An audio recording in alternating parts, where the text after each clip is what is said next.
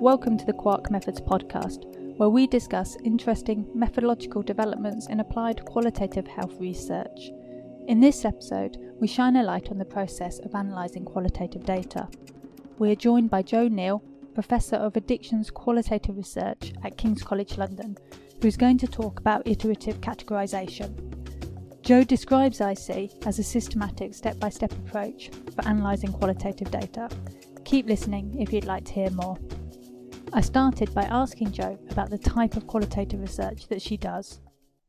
I think I describe myself as someone who does mainly applied qualitative research, and that probably reflects the fact that I was trained as a social worker.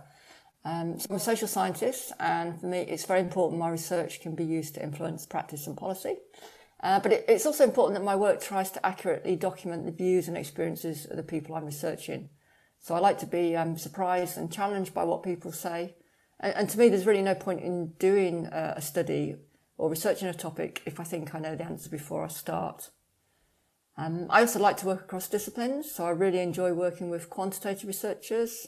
I like to work with statisticians, trialists, economists, public health researchers. But that's what I'm not in any way anti-theory or anti-social theory. I love thinking about theory and working with people who are very theoretical. And in fact, some of my most productive collaborations have been with sociologists.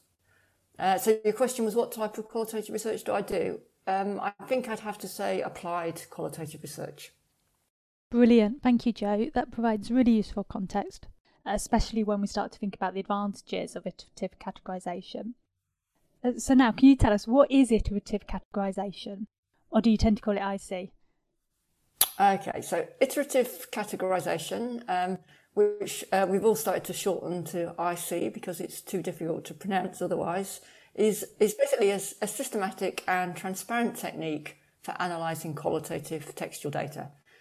Basically what it does is break the very complicated process of analysing data right down into a series of largely sequential stages that can be followed closely or adapted in a way that would suit any individual project. And how did it first come into fruition? And why did it feel like an important thing to develop? Okay, that's a longer question that's probably going to take me a minute or two to explain. But when I did my PhD back in the early 90s, I described it in the thesis as a grounded theory study. And then I did a few qualitative studies as a postdoc, and I described them as grounded theory as well. And then one day somebody pointed out to me that what I was doing wasn't really grounded theory. And they said that they thought it looked more like a framework analysis. So I read up about framework analysis and decided that framework was indeed closer to what I was doing. Then for many years, I described my analysis as framework, but in reality, I was always adapting framework quite considerably. With framework, I really struggled to analyse the data using a grid or a matrix with just rows and columns. And what I was always trying to do is I always wanted to see more of the data, and I found that the matrix was just too rigid. So I'd also end up analysing it in Word. And then eventually I just stopped using the grid and the matrix form, and I just analysed all the data in Word. And to me, that felt like I was remaining closer to the data. Then one day, Robert West, who's the editor of the journal Addiction, was moaning to me about the fact that he often struggled to see how qualitative researchers got from their data to their findings. And he said he thought that was a weakness of qualitative research. We were having lunch at the time, and I suspect he wished he'd never asked me by the end of it, because about an hour later I was still, as he was staring into the bottom of his coffee cup, I was still telling him about how I had all of these folders and all of these Word documents, and I could show exactly how I analysed every study I'd done. So he suggested, I suspect probably to stop me from talking, to go away and write it all down. But it was interesting because another colleague of mine about the same time had been telling me to do just the same thing. So I was kind of inspired at that point to go away, write the whole process down. I decided it needed a name, and the name reflected what exactly was involved in the process, and so came up with iterative categorisation, or IC, so we can pronounce it. Thank you, Jo.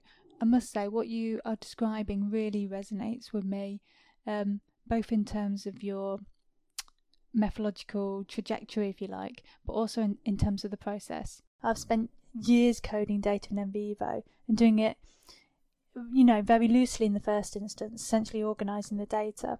and then looking through all the data extracts within a particular code, and at that stage sitting with a notebook, reducing the text to a line or so, and then looking for, you know, patterns across the data extracts, and using that unseen work and that unseen kind of thinking in my pucker pads to reorganize the data into more abstract groups. So while I can describe that process, I'm not evidencing it in the same way that you are with IC. So a lot of my thinking is in a pucker pad somewhere, which is not terribly helpful. So I guess that means going forwards, you've got no excuse anymore now. You can document it and evidence it in a very systematic way. No more pucker pads. Yep, no more pucker pads. Although that is a daunting prospect, but no, you're right. This is a more transparent way. So next, Jo, could you say a little bit about who you think would find this helpful and why? So I think I was very self-conscious about suggesting I'd come up with this whole new way of analysing qualitative data, probably because, you know, like you're saying, there's lots of people out there who do adapt standard methods and do work in slightly adaptive ways.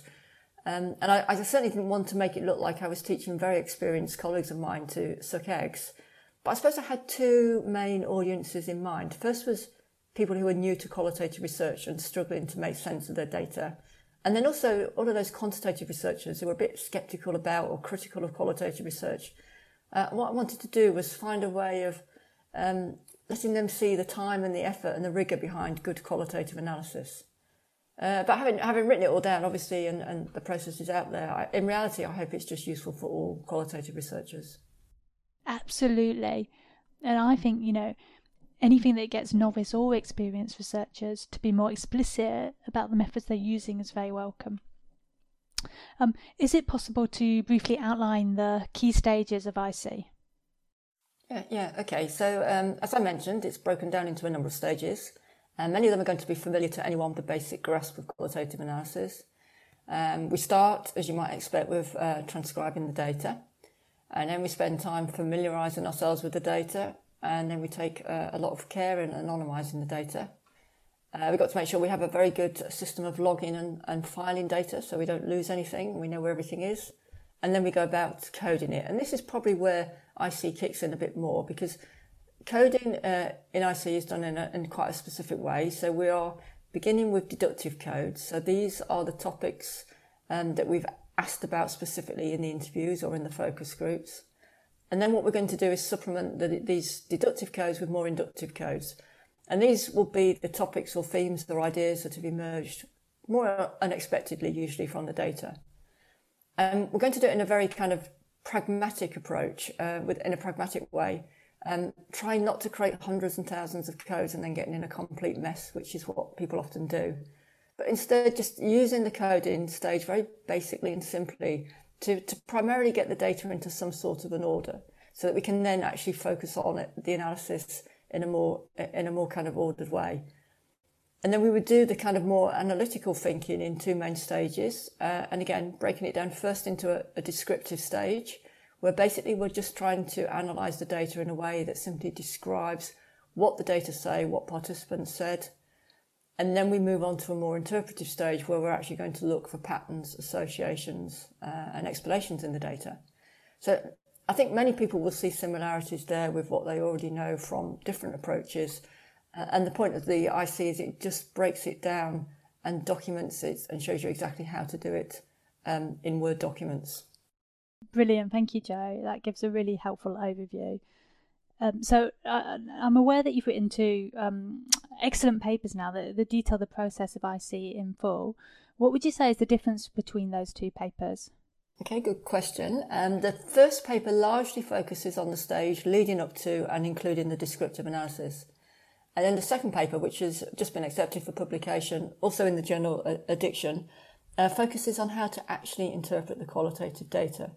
So again, the second paper breaks the process down into a series of stages. It's also got a flow diagram this time, in a way that attempts to demystify the process and just make it that bit more transparent. So it provides a more detailed account of how you actually go about conceptualising findings, how you look for patterns and anomalies in the data, and then how you're actually going to link your findings to wider literature or to theory or to policy or to practice. And I think, you know, it's because these are the crucial stages if the researcher wants to move beyond just producing a sort of simple local description of what they found in a qualitative study to produce a more robust analysis that has got clear lessons and implications for national or international audiences. And I think this is the kind of final stage that tends to make a paper publishable, because people seldom want to read about what happened to 20 or 30 people in a particular service or in an area. What they really want to know is how the findings from a study translate or apply to other services or other settings. And so the interpretive stage of the IC process can guide the researcher through that, giving them a step-by-step account of what to do in order to ensure that they produce something that's definitely publishable at the end. That's excellent, thank you. And I know how helpful that will be to students and colleagues alike, actually, who can often feel just so bewildered at that stage. So that's really useful.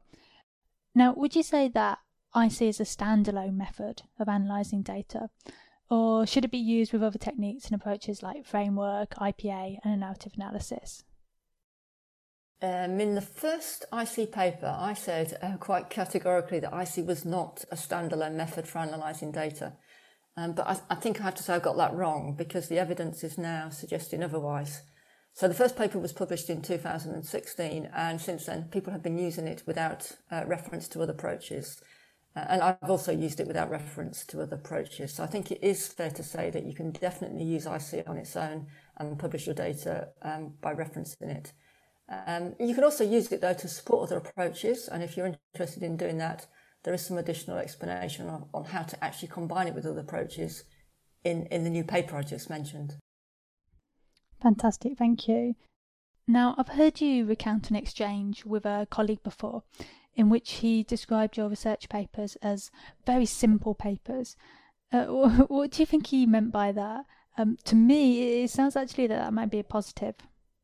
Okay, so it's actually not just one person that told me that my research papers were simple. In fact, lots of people tell me that my research papers are simple.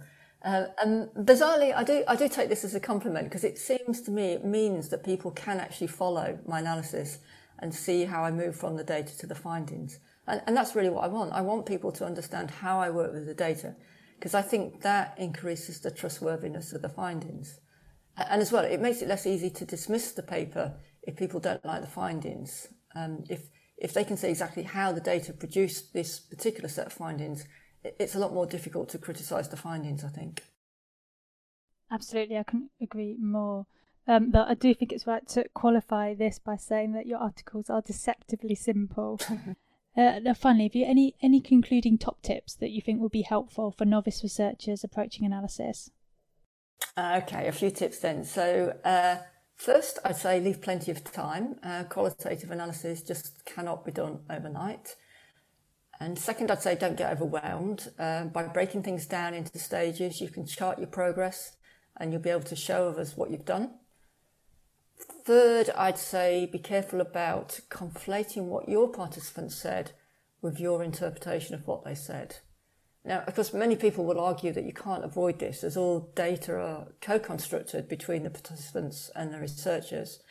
And I've got a lot of sympathy for this perspective, but I'd still argue that it's very confusing for the reader when you layer your interpretations onto the data without first giving the data a chance to speak for themselves. So that's why I recommend simply describing the data as best you can first in the descriptive stage, and then consciously interpreting it in the more interpretive stage. I think that's 3 points. As a fourth point, I'd say be willing to be surprised by your findings. If you only ever find what you're looking for or what you're expecting, then something is definitely going wrong. And then a bonus point, lastly, I'd say, when you write up the data, write it for the reader, not for yourself. And by that, I mean, imagine yourself into the position of the reader. Make sure everything is clearly explained. You don't make assumptions about the reader's knowledge or worldview. And you show how you've moved from your research questions or your study aims through your data collection and analysis to your findings and conclusions. Because at the end of the day, transparency and clarity are vital, I think, in good qualitative research. Definitely. And certainly I think your two papers assist with that. And I would encourage any listeners who haven't already read them to take a look. And I guess, you know, the papers, they obviously provide much greater detail than we're able to go into here. But in addition to that, they also place IC in context alongside other across-case analytical approaches like thematic analysis and framework and ground theory and so on, as inevitably, you know, IC it has things in common with each of these approaches, as you've alluded to. So thank you so much for your time today, Jo. It's been really good to speak with you. It's been a pleasure. Thank you for asking me, and I wish everybody well with their analysis. Thank you, Jo, and thank you all for listening. In our next episode, Alan Simpson will be speaking with Steve Gillard about their qualitative co-produced work conducted within the Mental Health Policy Research Unit. Find it on our website, quark.co.uk.